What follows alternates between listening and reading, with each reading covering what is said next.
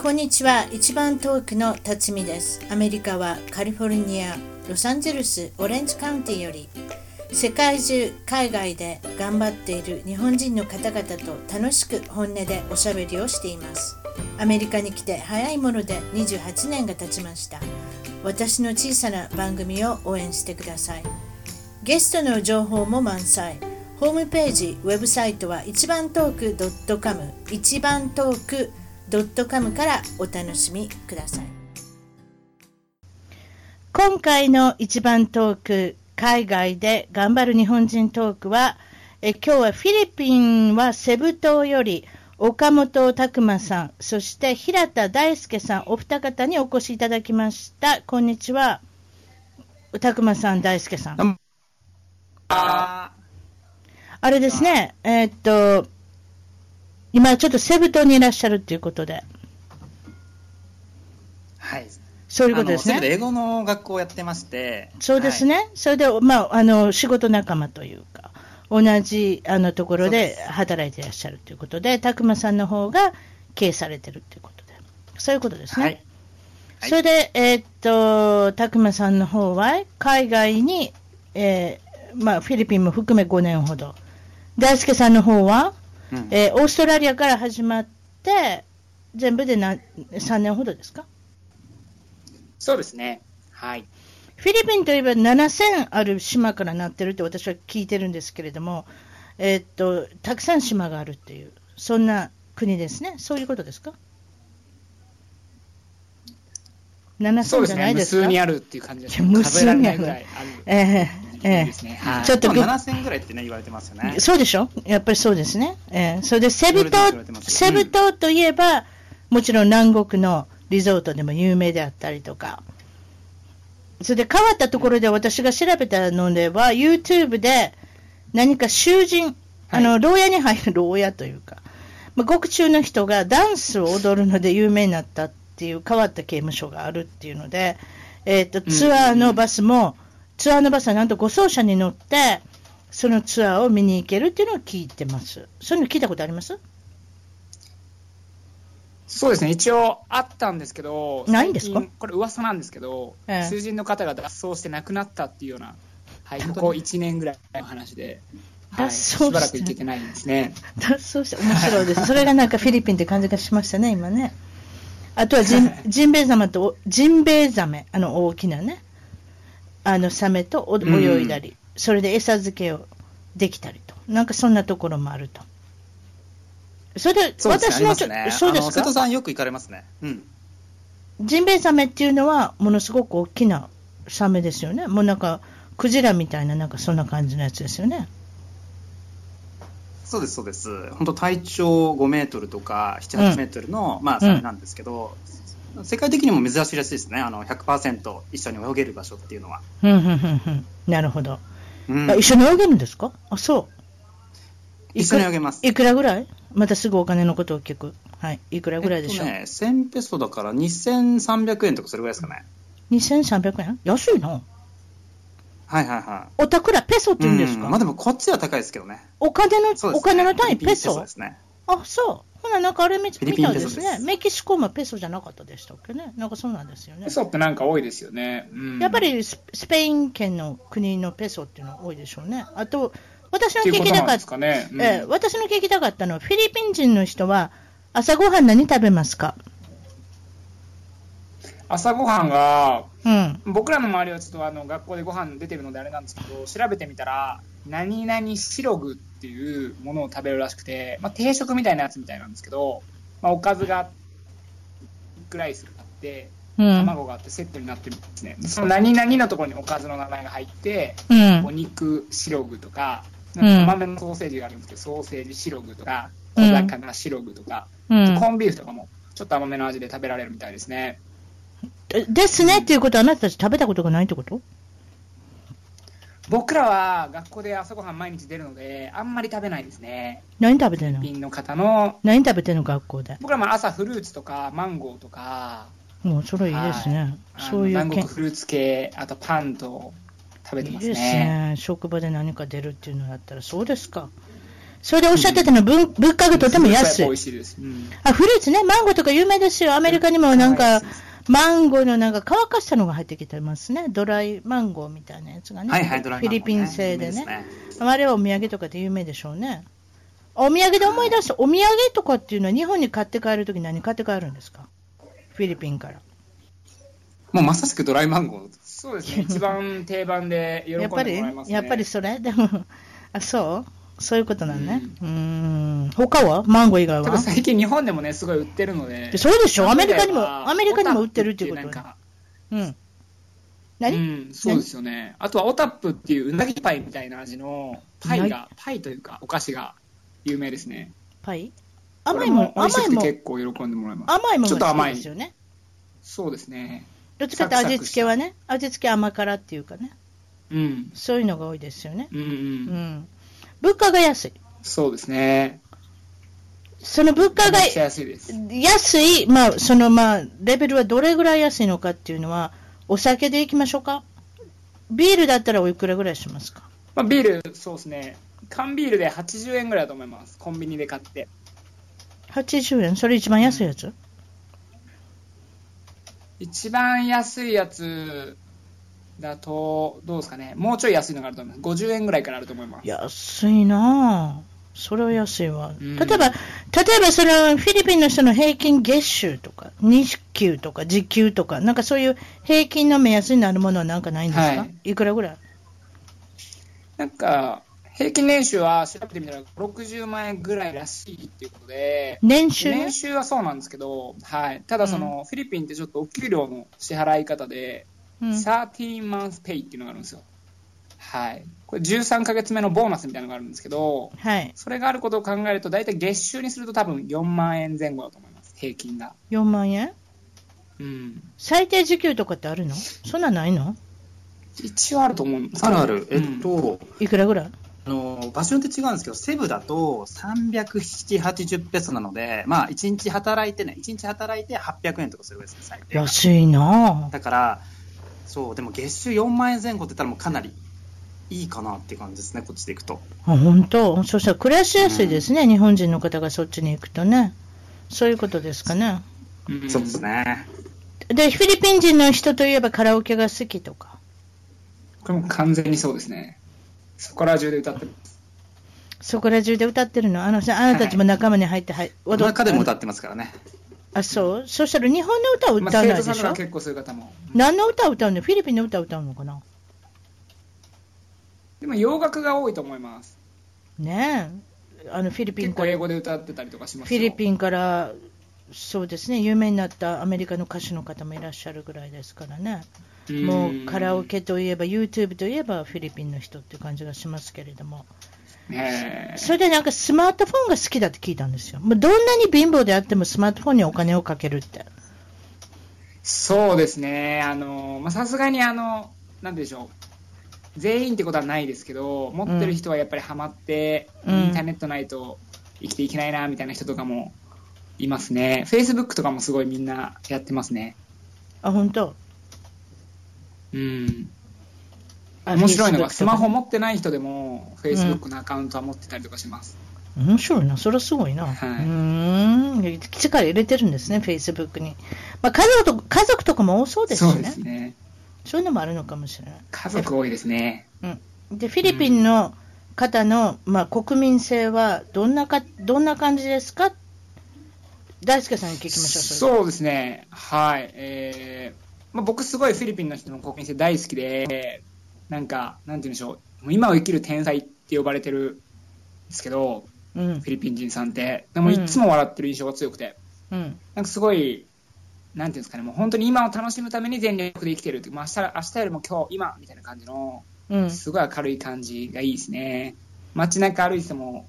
必ずみんな笑顔みたいな。あ、いいですね、やっぱ南国の感じですよね。はい、そういう感じがすごい好きで。うん、楽天的っていうかね、どうにかなるみたいな。うん、まさにまさに、うん、はい。お給料日とかいっかげつににかいあるんですけど、なんか世界でも結構それが多いみたいですけど、フィリピンの場合その理由がその理由、理由の一つですかね、すぐ使っちゃうから、うん、お給料いっかげつにいっかいだけだったらちょっと餓死しちゃうみたいな、うん、それぐらい今を生きてるっていうような。長期に考えられへん、日本だったらだって月にいっかいですもんね。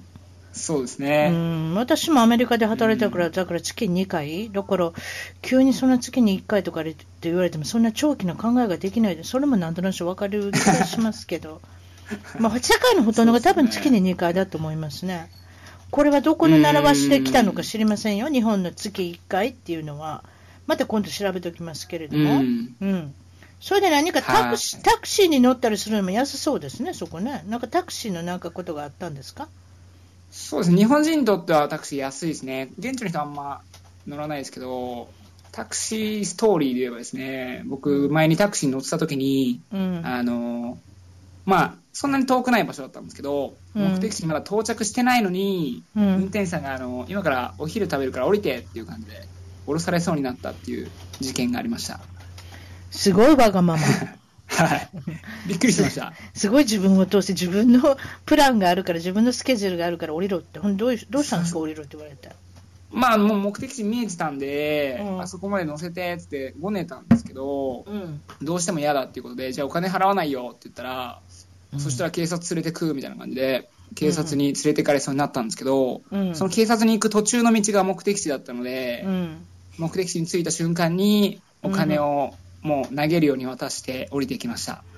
ああ、よかった、何もなくて、はい、何かオチがあるのかなと思ってまた犯罪に巻き込まれるとか、なんかそういうオチがあるのかなと思いますけど、まあよかったですね、うん、まあ誰とも、ね、まあ皆さん陽気でっていうことですね、うん、フィリピンの混んでる刑務所に入らなくてよかったです、はい、あ、そうですね、一緒に踊らなくてよかったですねYouTube でね、まあまあ脱走したから踊ってない、本当です、ダンス苦手なんで、はいそれで拓磨さんがおっしゃってたのは、これフィリピン人を雇うっていうことですね。とりあえずあなた英語の学校であの経営されてるっていうことは、それで日本またフィリピン人の人を、えーまあ、雇うという、また日本人と違う仕事上やっぱりそういうふうに感じる時があると思うんですけれども、何か、そうですね、えー、ストーリーありますか、うん、などこでどう感じましたか、えっと、違うって。はいはいはい、僕らあのさんじゅうごにんぐらい先生違う、えっと、フィリピン人さんじゅうにんぐらい一緒にお仕事してるんですけど、うん、女性も男性もね、えっとそうですね、うん、女性も男性も、まあ女性が多いんですけど、うん、ただその仕事感が全然日本とやっぱ違って、うん、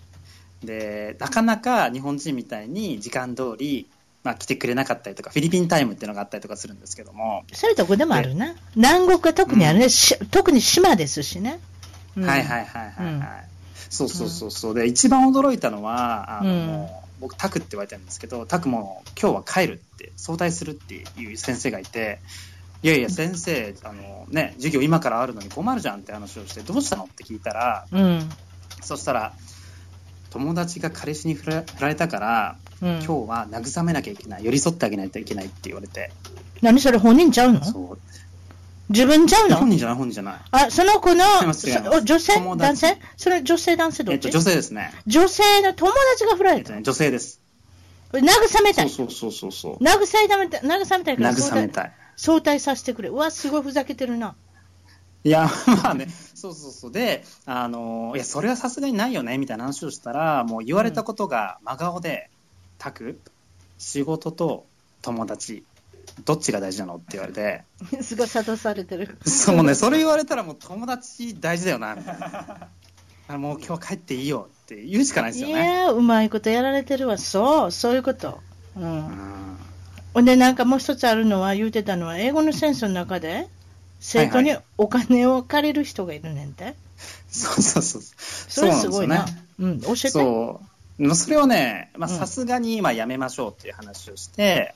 で今だから借りられそうなお金でしょ、多分 ち, ちっちゃいお金を借りるわけでしょ、そんな高いお金のこと言ってるんじゃないんでしょ、これどういう。まあでも、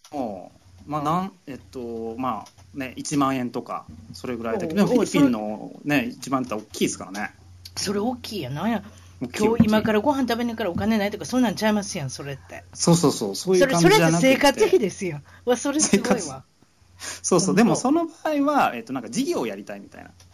ビジネスやりたいからお金貸してみたいな感じだったんですかね。やっぱりあれですね、日本人といえば持ってると思うのかな、やっぱそうですよね、やっぱり語学学校来てるとかって大体そういうふうなとこ見てるのかもしれません、足元見てるっていうかね、うん、それはありますね。それでその例えばそのそういう時に僕はどういう時か知れませんけれども、人を解雇しなきゃいけない時もあるじゃないですか。あなたが、はいはいはい、首というかすいません、うちはもういりませんって言わなきゃいけない時があると思うんですけど、うん、そういう時にも困った時があるっておっしゃってましたけど、あ、そうですね。なので、まあ、あまりにもそういうことがたくさん頻発してしまったりとか、はい、あとね、あのすぐ休んだりすぐ休んだりというか何も言わずに休んだりとか、生徒さんと問題を起こす先生だと、えーまあ、さすがにちょっとねやめていただくしかないと、うん、そうです、いうことで困りますよね。まあ、一人だけ先生がね、うん、いたんですよ。そういう先生がいたので、うん、ちょっとごめんねっていうことで、あの、うん、きちんとのお金も払って法律にのっとって、うん、まあ、うん、ちょっとやめましょうって感じになった時があったんですけど、まあ、その時は OK みたいな感じだったんですけど、なんか後日、うん、あの、うん、そう、後でそのこっちの労働局みたいなところに書き込まれちゃって、お金も払ってない人に不当解雇だみたいな感じで、ああ、簡単に、まあ、あれですね、うん、訴えるっていうか、まあ、アメリカでもよくありますけれども、まあ、不当な理由で私は辞めさせようとされ、うん、ね、あの解雇されそうになってるんですけど助けてくれとか、そうそうそうそう、解雇されたんですけど助けてくれ、あ、そういうこと、あ、そう、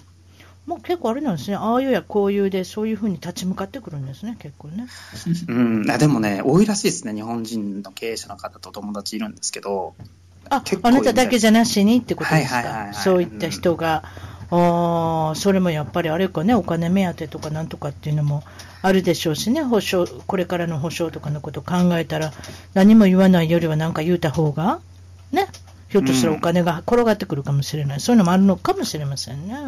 かもしれないですね。それでおっしゃってたのは、その何か受けそうなお話のまた続きなんですけれども、えー、今度は大輔さんがおっしゃってたので、なんか他の国に旅行に行ったときに、はい、にじゅう代、あなたがにじゅっさいの前半の頃に、はい、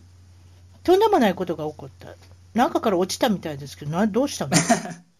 まあ、そんな、なんかあの大したことではないんですけど、にじゅう代前半の頃、バックパッカーとして、まあ、アジアを旅行していて、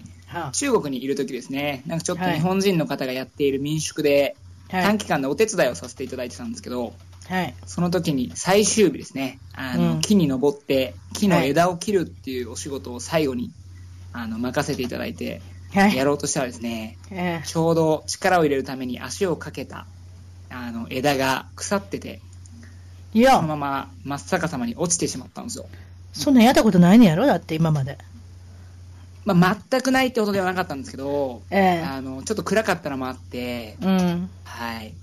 結構どうなった？落ちた瞬間から記憶はないんですけど、うん、顔から落ちたみたいで、顔以外怪我してなかったんですよね、うん、そして歯があの半分折れてしまいました。いやー、本当、はい、でその時の髪型が僕あのちょっとなんですかね、アフロみたいな髪型でもじゃもじゃもじゃだったんですよ、はい、うん、それで歯が折れてたので、かなりあの怪しい見た目だったんじゃないかなと思います。そのまま旅行続けてたので、そ の, その折れた歯持っていかなかった。そんな持っててもしょうがないから、折れた歯はね見つからなかったですね。ねえ、なんかでくっつけたらいいかなって今まですごいあの考えてしまったんですけれども、別に図画工作の時間じゃないですから ね, ね見つけたらね、うん、はあ、そう。でも大丈夫だったの？あの結構焦りました。歯がグラグラしてきたとかそんなのなかったね。一応気は失って病院に運ばれたんですけど、まあ、あの大した怪我ではなくて縫ったりとかしたんですけど、うん、入院自体はふつかぐらいで、ですぐに退院して、歯も半分折れてたんですけど神経までは届いてなかったみたいで、うわ、なんかそのまま無事にあの旅行を続けることができました。その旅行を続けながらあなたの髪の毛も伸びてきて歯も折れて大変な様相、ね、様相なんですけれども、はい、その格好でえー、インドにいらっしゃった。インドに行かはったんですか？そうです。その後しばらく旅行を続けてインドにも行きましたね、うん、あなたみたいなあのこわ表の要素の方がいろいろいましたでしょ、インドには。そうですね、なんかあのまさに仙人というような方とか、うんうん、あなたぴったり、あなたぴったりフィットしてるんじゃない？そこでぴったりフィットしてますね。だからね、そういえばそうですね、かなりフィットしたと思います、うんうん、かなりね、えーそれで、うん、アフロの髪の毛が伸びて、あの、はい、何ワンちゃんのプードルみたいな髪型になってて。そうですね、もともとは直毛なので、はい、くるくるのアフロから根元から直毛がもうじゅうごセンチぐらい伸びて、えー、なんて言うんでしょう、もうあの髪の毛セットする前のモーツァルトみたいな感じになってましたね。うん、なんかすごい、なんか今の、はい、今のいい感じに言ってくれたか悪い感じに言ってくれたか分からないですけど、今モーツァルトと言ったらなんかなんかなんかいいのかなと思ったけど、本当、はい、それでくるくるの部分が下に降りてきて、はい。でインドにでなんかもうバックパッカーだったので、うん、こうも汚くて髪型もそんな感じで歯も折れてて、えらいあの怪しい見た目だったと思います。インド人さんからも。うん、褒め言葉なのかバカにされてるのか分かんないんですけど、うん、あのサイババっていう風に呼ばれてて、サイババってサイババってどういう意味なんですか？サイババってあのそうですよね、この間なくなこの間って結構前に亡くなっちゃって今知ってる方あんまりいないかもしれないんですけど、なんて言うんでしょう、うん、ちょっとあの宗教の教祖様というかあそういうこと方がいて、はい、うん、それでにだいめのサイババさんだったんですけど。それで何、ガンジス川のところに行ってホトルに座ってあなたなんか規制を上げてなんか声上げてなんかやりだすんですか？何なんですか？あの規制、そうですね、結構僕噂になっちゃってたみたいで、ええ、なんか変な日本人がガンジス川沿いで規制上げてるよみたいになってたんですけど、うん、あのモンゴルのホーミーっていうなんて言うんでしょう、喉歌って言われてるんですけど、口からにこ音が出る、ええええ、音楽になるんですかねがあって、ええええ、それをモンゴルに行った経験もあったので練習してたんですよね、毎日。はい、はい、そしたらまあそれ知らない人からしたらまあ規制のような変なやつが上げてるぞ、ちょっとなんか変、どんな音なんですか？ちょっと今でもできます？ちょっとやっても、うん、見てもらえません？もうだいぶ前なんでできないんですけど、はい、やってみるだけやってみますね。やってみましょう。ちょっとやってみます、ええ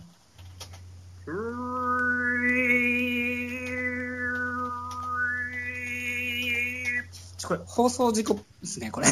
やすごいですね。なんかやっぱりなんかやっぱ宗教がかってるというか、なんかすごいものを感じましたね。こう変わった音でしたね、はい、今の。まあまあ本当はもっと全然素敵な、もっともっと素敵なあの綺麗な音が出るんですけど。いやでも半分半折れた日本人がアフロヘアで降りてたら、そんな声出してたら奇妙でしょうね。その時ね、まあ、だいぶ奇妙だったと思います。はい。うーん、そう。新聞とか載れへんかった地元の。そんなん載らない？新聞載っちゃいました僕。乗ったん？乗っちゃいました。はい、マジで？あ、そうなん。このバラナシっていう町にいたときに乗ったんですけど、友達からあの連絡が来て、うん、僕大ちゃんって呼ばれてたんですけど、大ちゃんバラナシの新聞載ってたよって言って連絡が来ましたね。なんや冗談でちらっと言ってみたらそうだったんですか？そうですか。本当に乗っちゃいました。それじゃあ、えっと、たくまさんもなんかあるっておっしゃってたんですが、フィリピンで初めてのお子さんが生まれて、まあもちろん奥さんが出産したんですけれども、ふたりめはもちろん日本で、え、まあだいに子が生まれたということなんですが、そのひとりめのお子さんを産んだ時に、生まれるまでは無事に、なかなか無事だったんですが、生まれてからが大変だったって、ちょっと教えてください。はいはいはい、もうすっごい大変で、ええ、産むところまでは良かったんですけど、あの、はい、産んだ瞬間にその病院の中でなんか最近もらっちゃってですね、はい、退院がとおかぐらい伸びたんですよ。ええ、そうそうそう。でその時にその設備はね、フィリピンといえどもまあまあいいんですけど、ただその看護師さんとかがちょっとやっぱちょっとね、フィリピンということでちょっと不安なんですか？うん、そうそうあの例えば看護師さんをブザーで呼んでも来ないとか。ああはいはい、点滴のたんびに、えー、チューブの中に空気がにじゅっセンチ入ってるとか、そうなん、まあうん、そんなん困りますね、そんなん、そんなあれだから四六時中見てないと何されるか分からないじゃないですか。そうそうそうそう、だからあ、まあ、僕までよかったんですけど、その嫁の方がもうちょっとおかしくなっちゃう、心配で心配で。そりゃそうよ、うん。お嫁さん初めての子供だしね、だって。そうそうそう。うん、それでまあとりあえずは。あのとおかぐらいで入院してあの退院ができたんですか？無事。うん、なんとか無事退院できて、で今回あのいっかげつまえ女の子を産んだんですけど、やっぱりちょっと、ね、日本でね、そういうこともあったので今回は日本にやっぱり日本にやっぱり日本にしとこうって日本がやっぱりそこは安心ですよね。えー、まあそれはね、フィリピンと比べたらっていうところもあるかもしれませんけれどもね、とりあえずあの安心ということで、次はまあ大輔さんにお聞きしますけれども、海外に出てからふつかめに悪いことが起こりましたとおっしゃってますけど、何に、何がどう起こったんですか？はい、あのーまあ、初めて二十歳ぐらいの時に一人で海外に行った時のことなんですけど、ふつかめに、はい、まあ、もちろん何をしていいか分からなくて、はい、海外のことが分からなすぎて何をしていいか分からなくて、その時タイ、はい、タイにいたんですけど、えー、あのー、街をさまよってたらちょっとだけ日本語喋れる人に話しかけられて、うん、でまあ嬉しくて話してたら、うちに泊まりに来いよみたいな話になったんですよ。うんうん、それが嬉しくてついていっちゃったんですけど、うん、それは実は、うん、あの詐欺の始まりで、うんうん、やばい、うん、そうなんですよ。何の詐欺ですか？結論から言うと、うん、当時ななじゅうまんえん持ってってたんですけど、いきなりふつかめでさんじゅうごまんえん詐欺で取られるっていう事件がありました。は半分ぐらいなくなってしまったの？そうですね、ふつかめで半分なくなっちゃいましたね。 な, なんでそれはどういう手口なんですか？ちょっと手口を言うといてください。他の人もきっと聞きたいと思うんで。そうですね、これ結構僕も恥ずかしいんですけど、うん、あのタイのガイドブックをもし見ていただいたら、はい、おそらくどのガイドブックにも詳しく書いてあるんじゃないかなと思うんですけど、はい、トランプ詐欺って呼ばれてるもので、まあ、お家についていってしまうと、うん、そうですね、なんかあの仲良くされて部屋から出ていけなくなって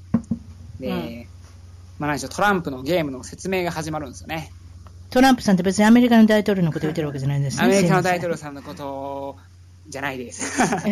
みません、あのカードゲームですね。はい、それで。そうです。うん、で、まあ、僕の場合はブラックジャックっていうゲーム、あの、うん、よくあるやつですね。そうです。うん、を説明されて、うん、なんか俺カジノでディーラーやってるんだよみたいな感じで説明されるんですよ。で、俺とお前でこうやってズルすると、うん、勝てるんだよっていうような。おお、組まないかと一緒にチームを。そうですそうです。うんうんうんうん。今からお金持ちが来るから二人で取ってやろうぜみたいな話になって、うん。僕はもうその時にやべえとなって。やっぱその時もやっぱりおかしいと思って、うん、やんないやんないって言って帰ろうと思ったんですか。はい、帰るというかどうしていいか分からなかったところにもうすぐにピンポンってなってお金持ちの人が来ちゃうんですよ。うん、はい、グルの人がね、チームの人がね、そ, うん、その人の見た目がまた怖くて、もう黒のダブルのスーツで、あ、怖い怖い怖い怖い、タイ、タイのなんかヤーさん系とかって怖そう、いやいや怖い、そうですそうです。でその人が来て、それでカードやって、はい、それでそうですね、まああのーうん、ゲーム自体は僕とそのディーラーの人で組んでるので勝っていくんですけど、一個ルールがあって。うんうん、相手の人が出したお金と最低同じ額をかけないとカードの数字に関わらず負けっていうルールがあるんですよ。何それ、本当、はい、そうで、ということは向こうが値段釣り上げてごまんえん、じゅうまんえん、じゅうごまんえんってもうそれは拒否できないってこと？そうですね、そのお金を最初に出すタイミングがあるんですけど、その時に出されてしまうと、うん、同じ額を最低でも出さなきゃいけないっていうルールで、うん、まあ、ずっと勝ってて、でも勝ってたんで僕もう本当にお金いらない、やめたいですって言って言ったら、うん、OK じゃあ、うん、ラストだと言った時に向こうの人がカバンからもう何十センチっていうじゅっセンチどころじゃないにじゅっセンチさんじゅっセンチの札束をボーンと出してきて、うん、はい、そんなお金あるわけないので、うん、ただカードでは勝ってるんですよ、うん、そしたらディーラーの人がほらお前カードで勝ってんだからとりあえず有り金全部出しとけと、残りは俺が用意するからみたいな感じで言われて、まあ、僕も有り金って言ってもほとんど持ってなかったので、うん、出さなかったんですけど、当時、うん、トラベラーズチェックっていう、あ、あります、まあ、はい、ありましたというか今もなくなったん知らんけど、わかります、今も使えてないと思います。旅行者用小切手ってやつですね。そうです、うん、そんなようなやつを持ってて、うん、それをですね持ってるのがバレて、あの銀行まで出て行かれて現金化させられてで出さされたんですけど、それがさんじゅうごまんえんぐらいだったんですよ。ただそれでも全然足りなくて、分かったと、ちょっと明日までお金用意するからこのゲームちょっと一回止めさせてくれっていうふうにディーラーの人が言って、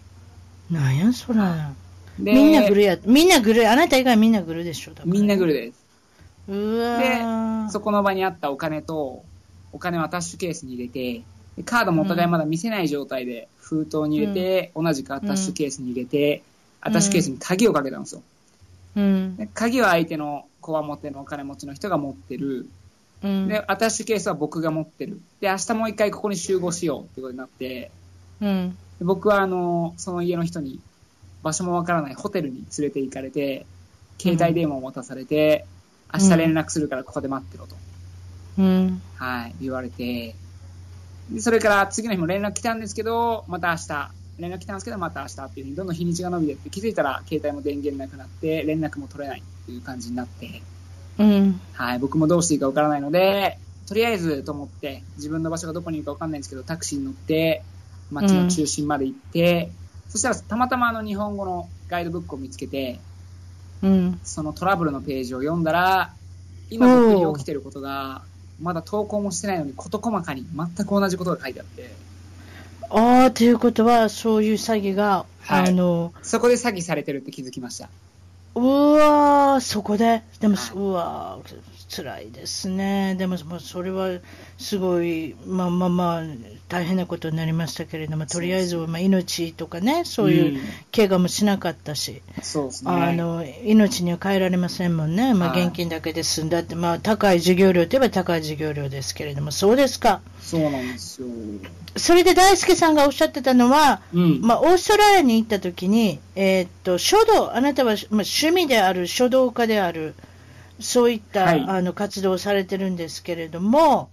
あの、はい、オーストラリア人の人に漢字を書いてあげるんですか？そういうこと？そうですね、あの初めてオーストラリアに行った時に、まあ、僕貧乏旅行をしてたので、うん、オーストラリア物価が高いじゃないですか。はいはいはい、はい、ちょっと行ったことありますよ、私も。そうですよね、はい、高いです、うん、それでちょっとお小遣い稼ぎにでもなればなと思って友達に勧められて、路上で書道をして、うん、人の名前を漢字の当て字をして書くっていうことをやり始めたんですよ。ああ、はいはいはいはい。はい、で、まあ、結論から言うとその後、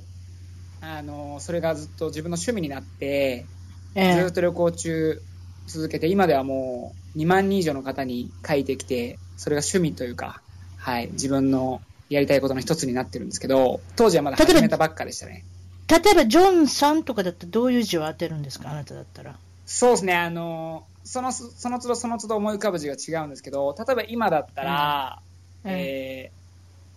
ー、持つに音ご音の音で、音を持つっていうのは字音みたいな感じで書いたりとかするかもしれないですね、はいはい、できるだけいい意味になるといいなと。でも何か自分でその後悔したような漢字を使ったことがあるっておっしゃいましたけど、はい、どういう漢字を使ったんですか？そうですね、今でこそあの漢字当てるのに慣れていい字を当てれるようになったんですけど、当時は全然そういうことやったことなかったので、うん、とにかく思い浮かんだものから書くっていうのをやってたら、うん、結構ひどい漢字になっちゃってどういうふうになったんですか？例えば、えーと、すごいごさいろくさいの金髪の可愛い女の子が書いてって来てくれて、その子の名前がセルマちゃんっていう子だったんですよね。セルマちゃん、はい、はい、でない頭絞ってセルセルとかって考えして、あいいのあったと思って競うっていう字、うん、競うっていう字が出てきた、はいはいはい、セルっていう字ね、はい、おこれいいぞと。でそこからもうなんか調子に乗って思うままに待って馬って書いたんですけど、うん、気づいたら競馬ってなっちゃって、えー競馬でも黙って、黙ってたら分かれへんやん。そうですね、相手の人何も分かってないしあの意味を聞かれなかったのですぐほっとしました。ただすごいあの罪悪感もありましたね。うん、そのかそういうようなちょっと変な意味になっちゃう時とかありました、うんうん、外人が使うこの漢字で間違ったのをよく見るのは、あの入れ墨、あのタトゥー入れ墨で、はいはいはい、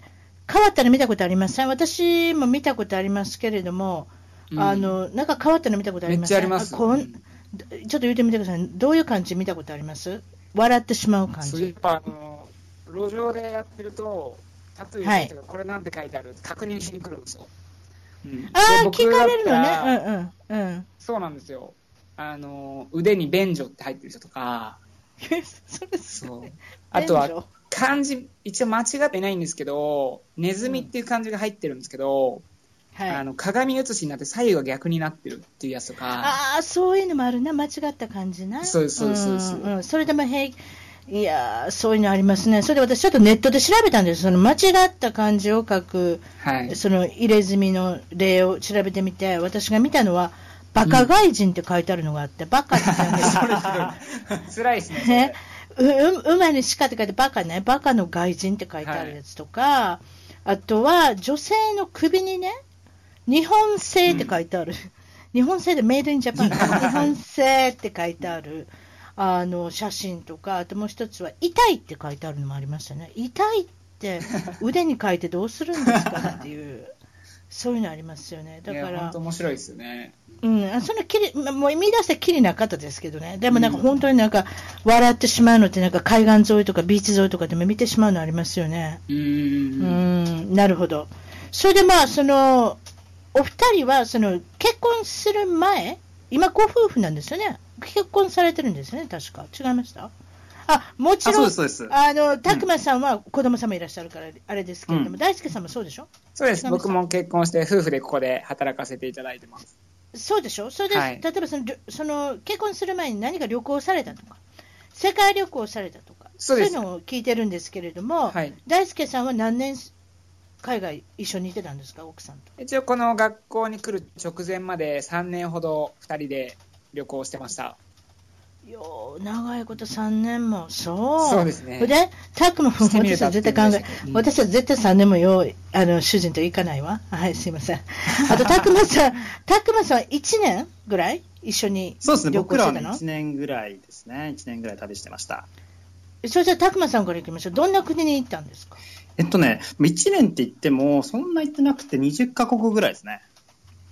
にじゅっかこくも行ったすごいです。なんかスピスピーディーじゃないですか。いっかげつに 2, 2カ国ぐらい行ってるわけですからかなりじゃないですか。どの辺行ったんですか？えっとね、僕らは、えっと、東南アジアを、えっと、回ってその後インド行って、はいうん、でインドはさんかげつぐらいましたね。さんかげつぐらいかけて安いからね。安いとこには長いこといといてください、ね、そうそうそうそうそうでもインドでかいですからね。東南アジアインドはでかい、うん、安いでかいあ違った安くてでかい、うんそうそうそう。あとヨーロッパドイツだけ行って、あと南米ですね。南米はあヨーロッパは長いこと行かないでください。高いです。高い高い。ほんとちょっとだけちょっとだけ。で南米もさんかげつぐらい。も揉める元ですから、揉める元になりますから。そうそうそうそう。南米さんかげついましたね。あ南米ね。それで大輔さんはどういうとこ行ったんですか？僕はですね、さんねん旅行してる間に本当にあんまり行けてないんですけど、うん、アジア、オーストラリア、あと中南米ぐらいですね。何か怖い思いとかしたことありますか？と怖いっていうほどの思いはそのさんねんかんでは特にはなかったですね。カメラをすりにあったぐらいですね。まあ、あなたさんじゅうごまんえんねあのタイでやられてるからそれと比べたらもう平みたいなもんでしょ。そうです。それ初めて海外でどんなことが起こるそれ以降は怖いもんあんましてないですね。うん拓真さんは何かないですか？怖い怖いこと怖いことは特になかったですね。まああのスリにあったりとかそういうのありましたけど。スリにあったの、うん、何盗むんですか？えっと、あスリというかえっとねバスの中に荷物を預けてたんですけど。はい。でまあこれもすごい有名ななんてバス会社というか。ま、うん、まずどこでまずどこで？えっとねタイですね。タイのチェンマイからバンコク。また出たまた出たなタイ。そうそうそうそう行くバスの中で荷物を預けるんですけど。うんあのバスの倉庫の中に、うん、はいはいで、えーとまあ、バスから降りて荷物を開けたら、うん、ちゃんと鍵を閉めてたんだけど、うん、中身のお金がなくなってるっていうこれも有名ですよね。何やそれ。そうそうそうあそうそうそれぐらいかな。中身が抜かれてるうん、うん、とえー、っとそれじゃあまあえー、っと今度はいろいろなもちろん思い出があると思うんですけれども一番印象に残ってるのはどういうことですか？ご夫婦で旅をしてて。じゃあ僕からいくと夫婦でだと、はい、大輔さん、はいはいまあ、夫婦でというか一番最近で行ったのが、まあ、もうにねんぐらい前になっちゃうんですけどジャマイカだったんですけど、はい、あのすごいどうレゲエで有名なとこやね。そうですそうですレゲエで有名なとこね。もう国中レゲエみたいなところなんですけどうん、あの僕から見て、まあ、いろんな国行っていろんな国で貧しい方々とかも会ってきたんですけど、うん、ジャマイカのどう見ても貧しい方々、うん、あの路上で生活しているような方々があ、はいはい、あの僕結構そういう人って不幸な感じなのかなっていうそういうオーラを出してる感じなのかなと思ってたんですけど、うん、ジャマイカのそういう方々すごい明るくてお、はいはいはい、で週いっかい路上でなんか深夜にじぐらいまで、うんパーティーをやってるんです、うん、レゲエパーティーみたいなのをやっててあいいですね、はいうん、そこでもうめちゃくちゃ楽しそうに踊ってるのを見て、うん、なんかその時の印象はすごい強いです。なんかいろんなことを思ってうん、僕の中でもいい気持ちと必ずしもそうじゃない気持ちたくさんぐるぐる回ったんですけど、でもなんかすごいそれが印象に強くて、うん、なるほどね、うん、どんな貧しい生活してもね、そう、そうね、人生はこういう生き方があるとか、別にお金がなくてもこういう生き方ができて、うん、そして笑えて楽しめてっていうの、うん、そういう意味ではすごいやっぱり印象に残る事柄ですよね。印象残りました。たくまさんは？えー、っとね僕らはウユニ塩湖って知ってます？南米のボリビアにあるんですけど、標高がね、うん、いた、うん、そうそうそう、見たことないか分からんけど教えてください。塩湖っていうからには、まあ、塩の湖なんですけど、お、はいはい、ひゃっキロ ×ひゃくごじゅう キロぐらい広大なところで、なんか高さの富士山ぐらいのところにあるんですけど、うん、はいはい、そう、そこに雨季に行くと本当に水が薄く張って、うん、でなんか全てのものが反射するんですよ、うん、お、そうそうそう、でそこの景色がもうすごい最高でしたね。素晴らしかった。お写真も撮ったけれども、うん、今でも考えただけでも思い出しただけでもやっぱ素晴ら、素晴らしい。いや、今まで見た中の景色では一番すごい景色でしたね。もう一回言っておいてください。皆さんそこに行きたいと言ってる人が思ってる人がいるかもしれない。ボリビアのどこ？はいはい、ボリビアのね、ウユニ塩湖です。ウユニ塩湖。ウユニ塩湖っていうところなんですね。うん、塩湖っていうのは塩の、そうですそうです。湖で書いて塩湖ということ。なるほど、分かりました、うん。それで私の気になるところは、そんなに長いことふたりでご夫婦で旅行してたら喧嘩になる時とかってなかったですか？僕の方、大輔、平田大輔の方から行くと、大輔さんから行きましょう。はい、それじゃあ、あのー、だってあなたの場合はさんねんも一緒にいたんですよ。そうですね。お手洗い以外、お手洗い以外はずっと一緒。はい、ど、そんな感じです。喧嘩はやっぱりよくしてたんですけど。喧嘩の原因になることはもう本当些細なことで、うん、まあ、お腹空いてるからイライラしてたとか、ほんとそんな感じで。ああ、それよ、あんね、旅行先にお腹空いてて。はい。それぐらいの感じですね。ただ、よく喧嘩はしてました。でも、思い返すとなんで喧嘩してるのか分かんないような、些細な理由でしたね。お腹空いてたから。そう。たくまさんは？はい。喧嘩ってありましたか？僕らはね、ああ、でもあったけど、そんな大きいのなかったですかね。あ、そう、たくまさんと喧嘩ってなさそうやもんな。今話聞いてたら一緒、ね、私あな、うん、あな、あなたと一どうやって喧嘩をしていいかわからん。なんかそれ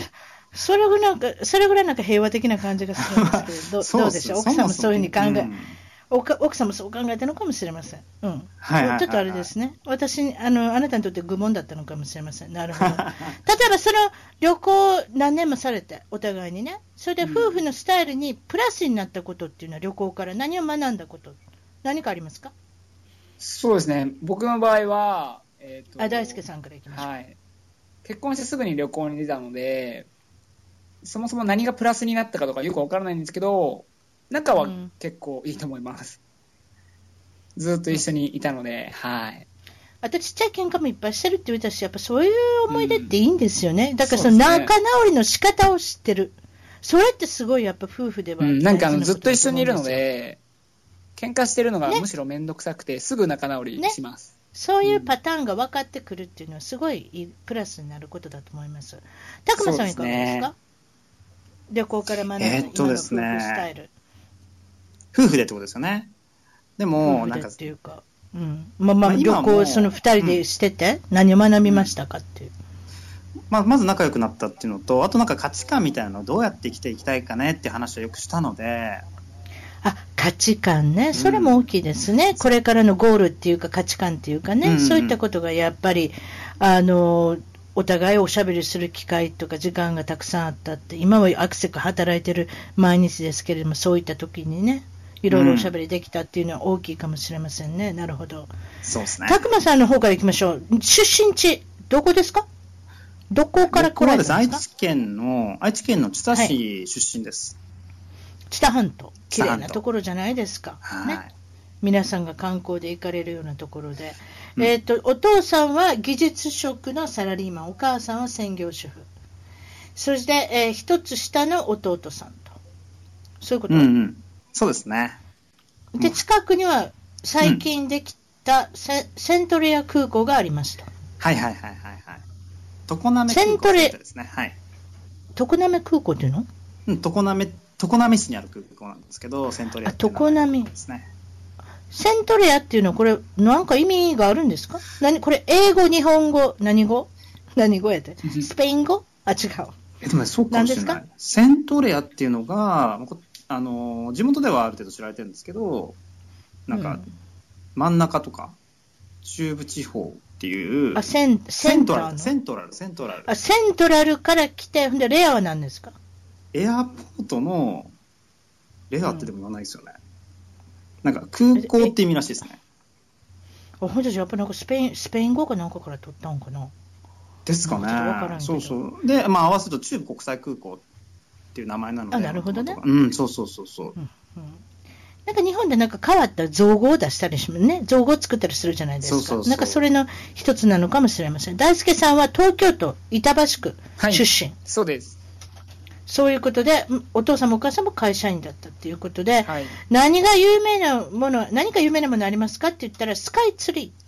そうですね、パッと思い浮かんだのは、うん、最近だとスカイツリーになるのかなと思いました。私はね、もう化石のようにアメリカにいますから、スカイツリーが何のことを言ってるのか分からない、まあ、あのクリスマスツリーとか分かりますけどねスカイツリー、スカイツリーって何、まあ、新しい東京タワーみたいな感じですね。ということは東京タワーよりも高いってことですか？そうなんです、倍ぐらい高いですね。うわー、東京タワー、そうじゃ行く人がいなくなっちゃった。いや、そういうことないか。東京タワー、東京タワーかっこいいですよね、うん、かっこいいですかね。何メーターあるの？スカイツリーはろっぴゃくさんじゅうよんメーター、武蔵って覚えるみたいです。武蔵、うん、すごいですね。そういうところで、まあ、ろっぴゃくさんじゅうよんメーター、確かに買ってますね。倍ぐらいですね、はい、そうなんですよ。小さい、小さい時の、まあ、お子さんだった時代ももちろんあなたはいきなり大人になるわけじゃないですから、小さい時はどんなお子さんでしたかっていうので大輔さんから言ってもらいましょうか。どんなお子さんだったんですか？もう全然そんなのなんか変わったところはないんですけど、どこにでもいそうなサッカー好きで、はい、ちょっと自己中心的な性格の男の子って感じだと思います。うーん、まあ、サッカー選手になりたかったですね。それでその一回、まあ、これはちょっとあの、ま、失敗というかちょっとあれなんですけれども、はい、英語の試験でちょっとずるをした、はい、中学生の時ですね。英語の、あの英語の成績すごく悪かったので追加で試験を受けなきゃいけなかったんですけど、うん、早く帰りたかったのでもう答えが書いてある試験というか、うん、あの紙を用意しておいてそれを出したら先生にすごい怒られたことがあります、はい。その僕が今英会話の学校で働いてるんですか？そうですね。あの英語すごい嫌いで、そんなずるしてた僕が今英会話学校で働いてるので、すごい不思議な感じがします、ね。わからないもんですね。そうですか。はい、それでそのまあまあ高校生活ですね。はい。でえー、っと高校で部活をされてたんですか？何か。サッカー部入ってました。サッカー部入ってた、はい、サッカー少年。そうです。じゃあサッカーの選手になりたかったとかなんかそうなんですか？そうですね、あの高校生まではサッカー選手になれたら嬉しいなと思ってサッカー一生懸命やってました、うん、それでおっしゃってたのは、えーっとうん、部活を引退したのをきっかけに、はい、やり、やり、やりたいことっていうか、まあ、ちょっとまあそういうものがなくなって生きがいがなくなったというか、うん、本当になんかしょぼんとしてしまった。そうですね、サッカーだけが頑張ってた人生、うん、そうよね、うん、そうよね。そうなんですよ。毎日毎日サッカーのことを考え、サッカーのことをやり、はい、朝起きても夜寝る前もサッカーだったのが大変ですもんね、うんうん、それどうなったんですか？まあ、あのもう何 や, やりたいか分かんなくなっちゃって、なんてでしょう、ちょっとかっこ悪いですけど、うん、いじけてましたね。もう、うんうん、やりたいことなんかねえよみたいな、人生つまんねえよみたいな、グレてはいないんですけどただただでもとりあえずでも大学は入ってそのまま、はい、あの高校からつ な, つながってるとエスカレーター式っていうんですか、そうですね、そういったところの大学も入ったけれども、はい、中高大のエスカレーター式 の,、まあのうん、ところだったんですけど、うん、もう大学行っても半年でも行かなくなるというか、うん、そもそもあその半年間もあんま行ってなかったですね。ずっとアルバイトしてました。バ イ, バイトばっかりしてた、うん、よく聞く話ですけれどもね、はい、まあ、でもサッカーってすごく大きかったんでしょうね、あなたの中でね。たくまさんもサッカー部ですか？はいはい、たくまさんもサッカー部にいらっしゃって、あ、僕もね、中学校高校時代サッカー部でしたね、うんうん、生徒会もやってて、ああ生徒会の人って感じがするわそうそう、意外とあのちょっとなんか優等生っぽいかったんです。小学校中学校ぐらいまで優等生っぽいっていうか、もう声がもう優等生してますよ、バリバリ、ええめちゃめちゃしてます。それでで、えっとまあ、中学校ぐらいまでは成績よくってでも、まあ、高校は名古屋の高校行ったんですけど、うん、もうそこ都会の高校だったんですけど、うん、もうそこ周りが、うん、人たちが優秀すぎて、うん、でそこでもう全然もう成績も悪くなっちゃってもうあ、うん、あ皆さんの方が賢かったってそういう話そうそうそうそううーんなるほどねそれじゃ自分はギリギリに入ったとかそういう感じに思ってしまったのあでもねそんな感じそんな感じねすっごい自由な学校だったの で, で、ね、勉強も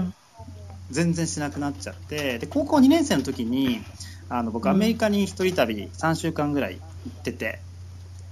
うん、で そ, それもすごいわけでちょっとこの話もさせて、はいはい、小学校、まあ、もちろんそのお医者さんになりたかったっていうのもあれですけれども小学校の時にあなたサイクリングで、はいはい、何その知多半島から岐阜まで行くのあそうそうそうサイクリングそれすごいですよ何その聞いたことないわ小学校の子が県を越えて、うん、あでも岐阜まで行ったなんてそうですねもうなんかサイクリングとかなんかとにかく遠くに行くのが好きでもうサイクリング行ったりとかそれって泊まりがけでしょ、うん、いやえっとねえー、と朝よじぐらいに出て 夜, の夜のじゅうじぐらいまでに戻ってくるみたいな帰ってくるのわそれすごい暗くなる暗い時から出て暗い時に帰ってくるの そ, そうそうそうそんなことしてましたね、うん、すごい冒険ですねそうでも ち, ちっちゃい頃から好きだったんですねね冒険好きなのねそれでまあ高校に入った時に、まあえー、と誰かを訪ねてアメリカに行くんですねこれねそうです ね,、えっと、ね友達が、えっとうん、リノリノって何でしょうだっけカリフォルニア州のリノですねそうそうそうそう、はいはい、あっちの方に行ったので、まあ、そこを訪ねて行って、はい、あとそのサンフランシスコ行ったりとか、はい、ロサンゼルス行ったりとかラスベガス行ったりとかは一人でしたんですけどそういう旅行をしましたねまた一人で高校なのにうろうろうろうろしたんですよ自分で、うんうん、それで、えー、っと何か感化されましたアメリカにあでもあのアメリカ人の友達ができたりとかってそこにいる人たちがすごい面白く日本人の旅人だったんですけど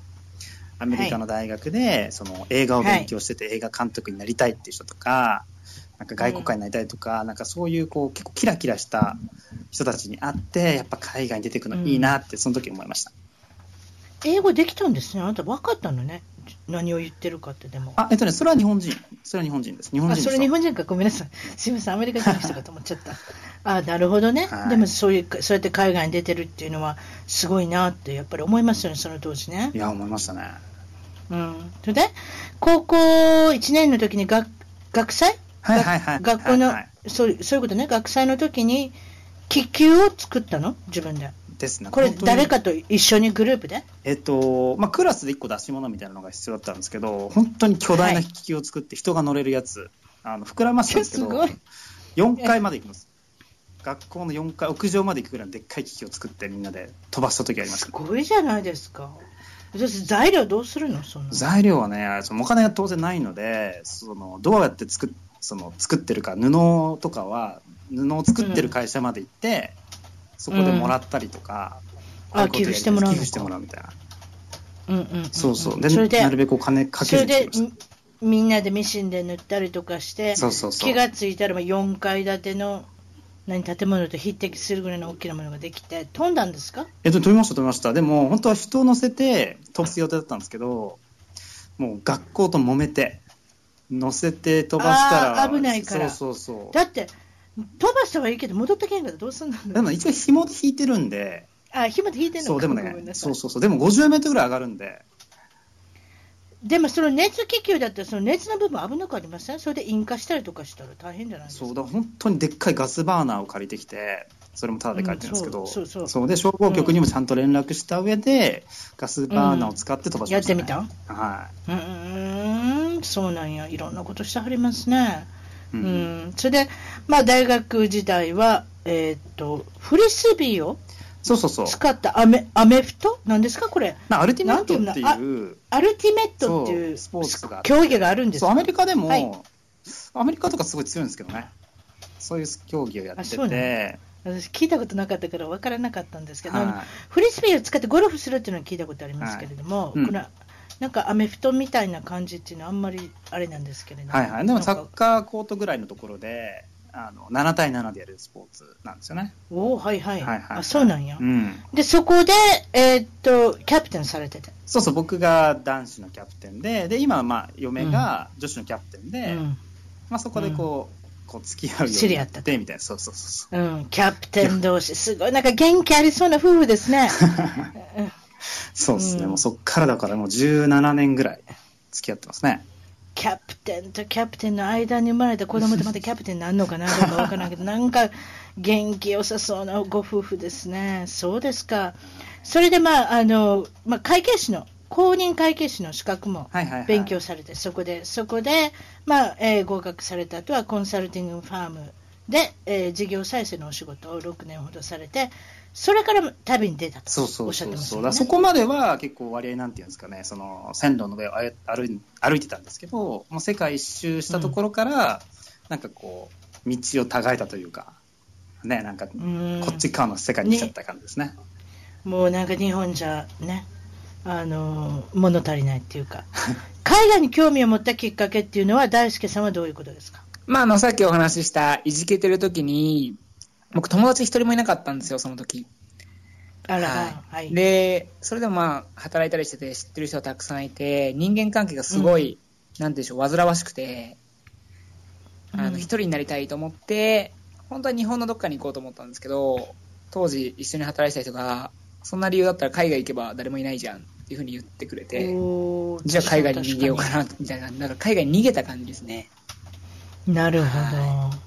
たくまさんは海外に興味を持ったきっかけとか理由とかっていうのは、はいはい、僕もね、さっき話したんですけど、その高校時代アメリカ一人旅って、ああ言ってはりましたね、はいはい、あの、えっと、バークレーバークレーってあるじゃないですか、